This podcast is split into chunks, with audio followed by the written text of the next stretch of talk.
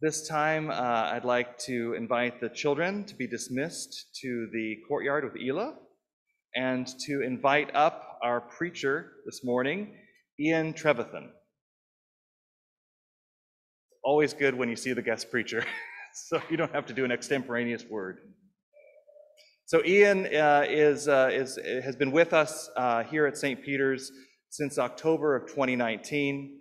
Uh, he's a, uh, uh, an educator with the Department of Education uh, and is here to uh, share with us what the Spirit is saying between the readings uh, on the topic of wisdom. So Ian, thank you so much for being here, and please. You may be seated.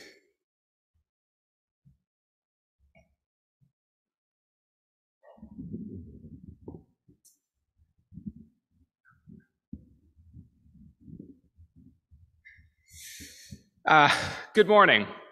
It's good to be with you all. I'll just elaborate a little bit more on who is this person standing in front of you um, before we jump into the Word together. I've lived in New York City for the past fifteen years. Uh, I'm originally from the Midwest, from Michigan originally. Uh, as Father Michael said, I've been an educator for the last fifteen years. Uh, I was a classroom teacher for a decade uh, in West Harlem and then in the Bronx, and I've worked for Central for the last couple of years. Um, and I've been worshiping here at Saint Peter's. Uh, the pandemic has made my math weird. So about a year and a half since October two thousand nineteen. Um, this has been a really good spiritual home to me. So would you pray with me, and then we'll get down to business. Um, Father God, would the words of my mouth and the meditations of all of our hearts be pleasing to you, O Lord, our rock and our Redeemer. Amen. I'm wondering if you have also experienced decision fatigue. That's that feeling of having to make a lot of decisions in a short amount of time. So when I was a classroom teacher, I was making decisions constantly. In-the-moment decisions about which students to work with, trying to read the room, thinking about what feedback can I be giving to kids, how to respond to some new situation I encountered, some new challenge. Decision-making is even more difficult when you're operating with limited information. That's certainly why I've experienced some decision-making fatigue during the pandemic. I've had a persistent sense of needing to make choices with limited information, with limited guidance. And I've been leading a team that trains teachers in public school classrooms across the city. So with limited clarity, we've had to make difficult and partially informed decisions, and they have real impacts on people. And all of that has left me really tired. So in preparing for today, I read our lectionary passages and considered the question, what themes are developed across these texts? And very quickly, the repetition of the word wisdom in most of these readings stood out to me. So I want to meditate on wisdom with you,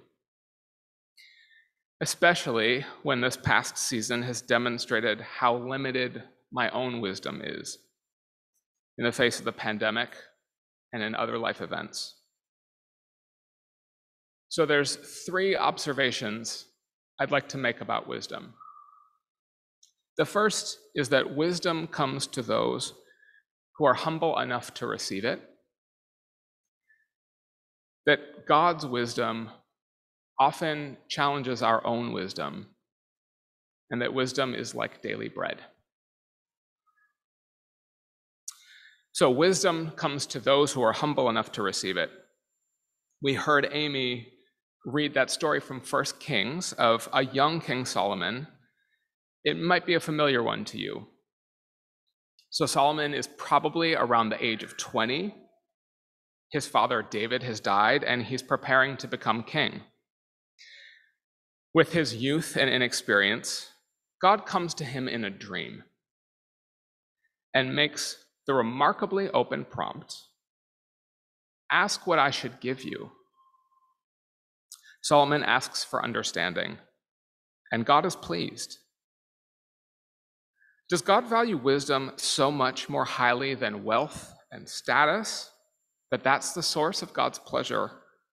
I don't think so. I think, I think God is pleased by Solomon's humility. It's rooted in an honest appraisal of himself. Solomon doesn't want wisdom for wisdom's sake, to be known as a wise person. He actually knows he needs it because he lacks so much knowledge and experience as he's preparing to become king. You know, a song that I've really loved is called Strength, Courage, and Wisdom by India Arie. I've loved it for a long time now. And as much as I love it, I can't fully embrace this song. She sings, strength, courage, and wisdom, it's been inside me all along. It's a really, really lovely idea, but it rings hollow for me. Sometimes I can muster some inner strength. I'm marathon training again. You can see me all over, up and down the west side of Manhattan these days. uh, and on some longer runs, when I'm getting tired, I can dig deep and finish strong, with yesterday being an enormous exception because running yesterday was awful in the heat and humidity. Um, and if I'm honest, my own courage and my own wisdom fail me all the time. So it's such good news to me that wisdom comes from outside of me, that it's a gift that God gives freely and generously if we would receive it. It's really interesting to me that this exchange between Solomon and God happens while Solomon is sleeping. It gives Solomon much less agency, and that's probably the point. He isn't being set up as a hero, despite his incredible social position. Rather, he is inexperienced, needy, anxious, probably still grieving his father's death, and in way over his head. He tells God, I'm only a little child. I don't know how to go in or come out. Go out or come in, excuse me. I wonder if Solomon would ever have been able to say these things out loud. I assume he would have been under huge pressure to put on a brave face. But God doesn't require that Solomon admit these things before God shows up and intervenes. God knows these things about Solomon already, so he visits him in his sleep and says, ask what I should give you. And as Solomon responds honestly, God grants him his petition and a lot more besides. A few chapters earlier in this book, we find the statement, don't be wise in your own eyes. This is presented as folly, as wisdom's opposite. It's an expression of lacking humility. You have nothing to learn if you know everything already. You don't need direction if you think you know the way. We should be cautious if we find these kinds of attitudes creeping up in our hearts. They represent a posture towards God that communicates, I've got this, I don't need you, when nothing could be further from the truth. You know, that's actually what ends up happening to Solomon. In chapter three, we're presented with this youthful Solomon, sorry, in chapter one, youthful Solomon, who's asking for wisdom and understanding. And just a handful of chapters later, it's revealed that the posture of Solomon's heart changes. His rule of Israel is marked with cruelty. His heart is hardened towards God, and the kingdom of Israel is divided in two. This should make us sober, because it reveals the frequent gap between God's hopes and desires for how people would live, and the reality, it's often very different from that. May we remain attuned to our urgent need for God's leading and wisdom, and take courage But God is so quick to respond to even our limited attempts, even our unconscious attempts to seek God's way.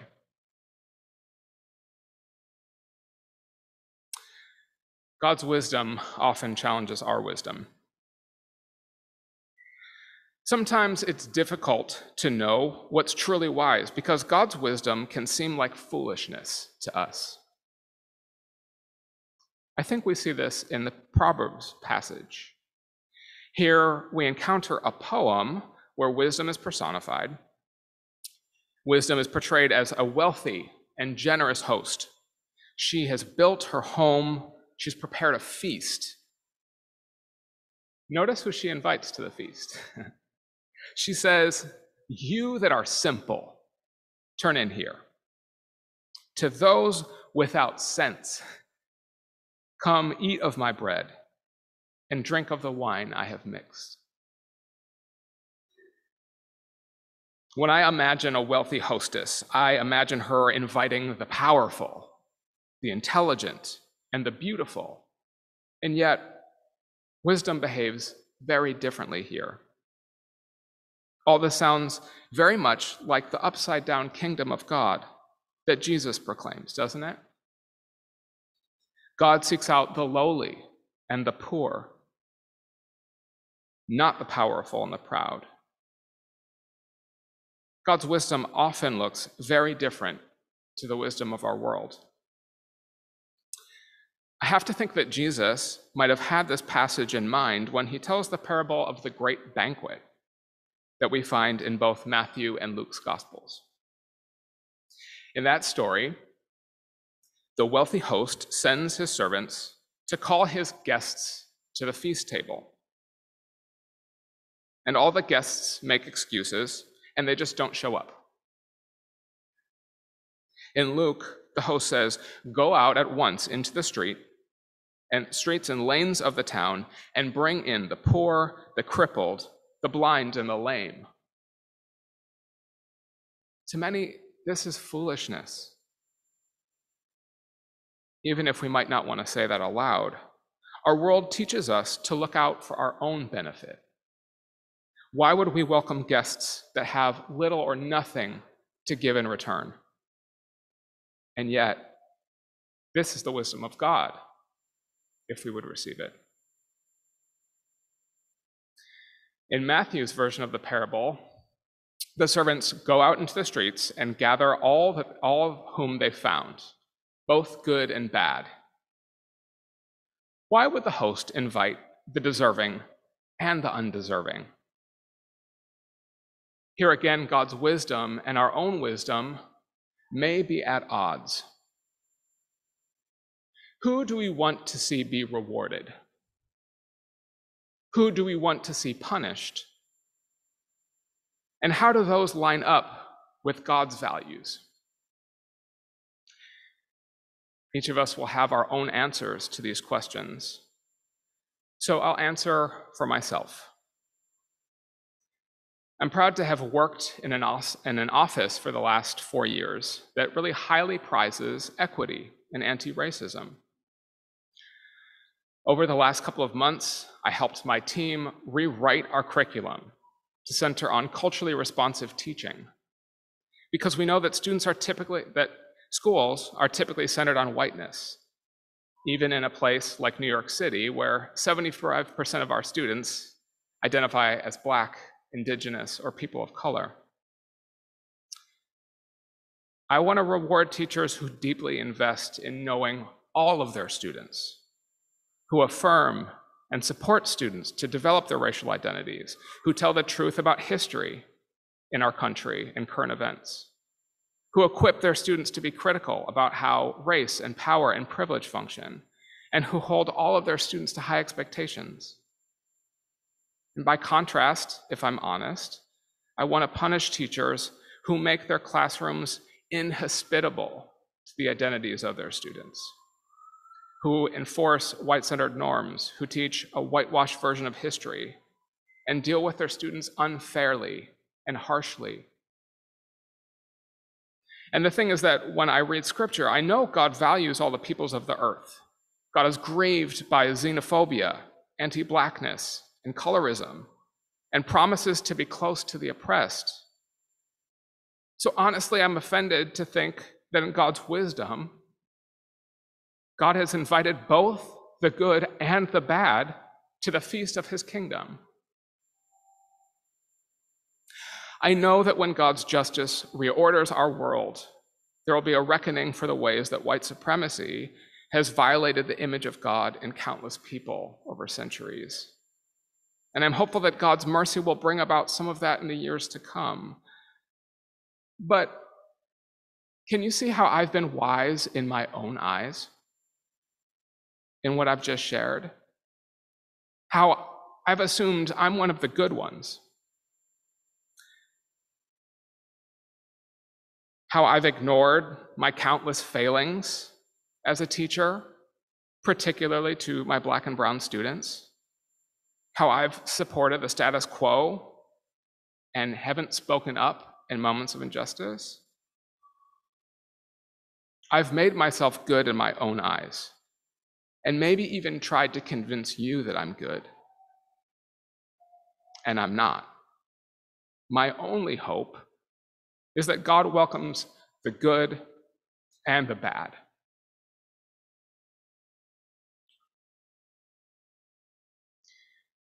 God's wisdom is most clearly demonstrated in Jesus' crucifixion,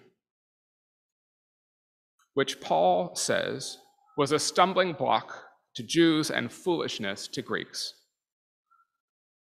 And it really does seem like foolishness sometimes, that God, who is eternal and the creator of all, would become a human person in Jesus. That's a wild thought. That Jesus would live a perfect life and would willingly submit to death at the hands of an unjust colonial regime, and with the full support of the religious establishment, it's also hard to fathom.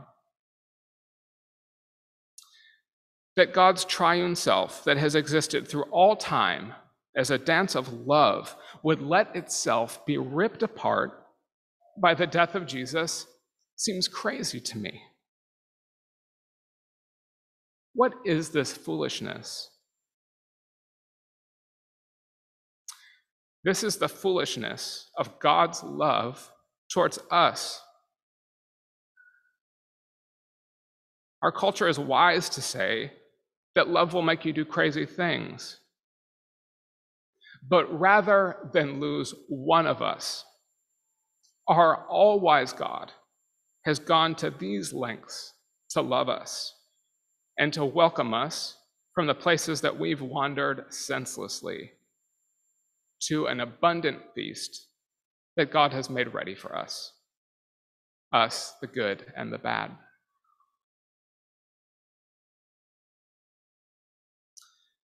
Wisdom is like daily bread. There will be moments of feasting in our lives on this side of heaven. We'll have times of abundance. God will speak clearly. God's love will feel especially close to us. And wisdom will come easily and profoundly. But much of our lives will be simply eating bread, like when God provided manna to Israel in the wilderness. Not lavish and splashy, but simple, sustaining, and just what we need. So I want to share a few ideas about how we might make an ordinary practice of seeking wisdom in our day-to-day lives. And in fact, I want to give us a little space to try this out a bit together. So a first thing we might simply do is to be honest about where we are lacking wisdom. To confess that, to name that to God, and to ask for guidance. So I'll pause in just a moment, and I'd love to have you think about these questions. Is there a situation in which you find you need wisdom? What is that situation? What's the help that you need?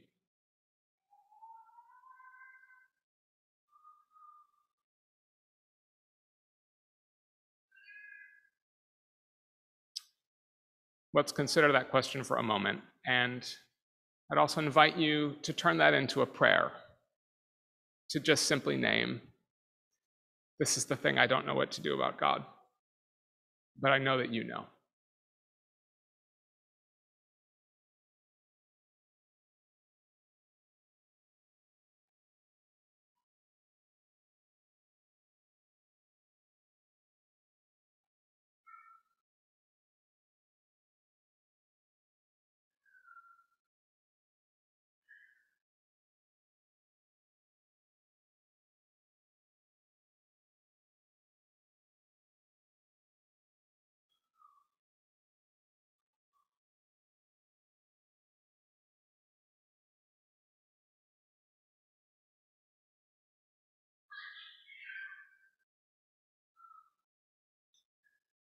Our Ephesians reading today tells us to sing psalms and hymns and spiritual songs, giving thanks to God at all times and in everything. In a commentary I found by Walter Brueggemann, he says that thanksgiving is a powerful antidote to the world's foolishness. So my next prompt for you: what can you be thankful for, including in the challenging situation in which you find yourself? And as you name those things, what impact does gratitude to God have on your spirit? Let's take a moment to think on those things now.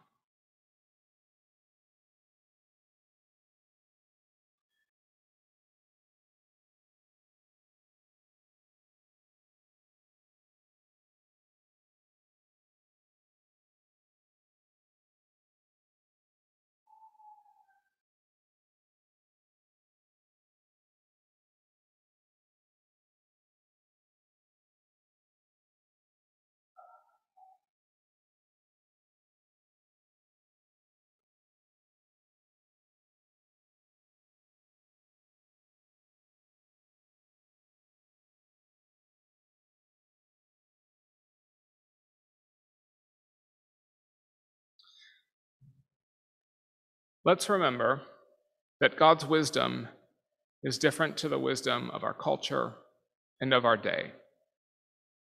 It may surprise and even offend us, but it's true wisdom. How does our culture tell us to view this situation that you've been thinking about? What does it counsel you to do? And how does Jesus's upside-down, inside-out kingdom challenge you to view this situation?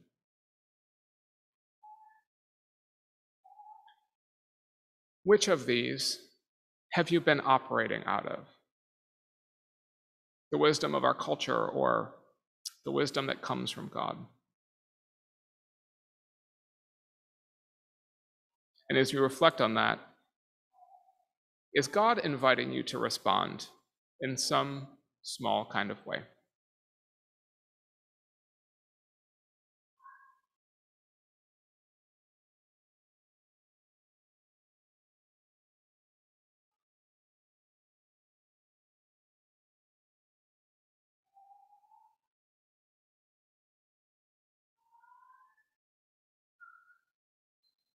In our reading from John today, Jesus says that his followers should eat his flesh and drink his blood, that we might abide with him. This is strange language, and it generates a controversy with his audience. But it's clearly pointing to the Eucharist, communion, for those of you who, like me, didn't grow up in a very liturgical tradition. Jesus invites us to share in his death, that we might share in his life, that remakes the world. In a little while, we will process out and we'll celebrate the Eucharist in the courtyard. We'll let Michael drink his blood on our behalf because of COVID. And we'll receive a wafer that we might eat Jesus' flesh. In that commentary I mentioned a moment ago, I read this: ingesting the elements binds the participant in a unique way to the Son of Man, who loses nothing of what God has given him. That word really encourages me. When I think of Solomon's ultimate trajectory of faithlessness and foolishness, it makes me anxious. I worry, will I become so comfortable, so distracted in my life that I might eventually abandon Jesus? But this reminds me who the faithful one is. It isn't me. It's Jesus, who was foolish enough, because of his overwhelming love for us, that he would die to have us forever. Jesus says, whoever eats me will live because of me. So when Leisha and Michael place the wafer in your hand, if you choose to participate, I invite you to take comfort in this concrete act that is simultaneously full of wonder. Would you open your heart in that moment to receive the wisdom that God extends to us? Finally, we will leave from here. We'll go our separate ways into the week that's to come. Wisdom is a fruit that's born of abiding with God, of abiding in Christ. Is there an invitation for how you might do that this week?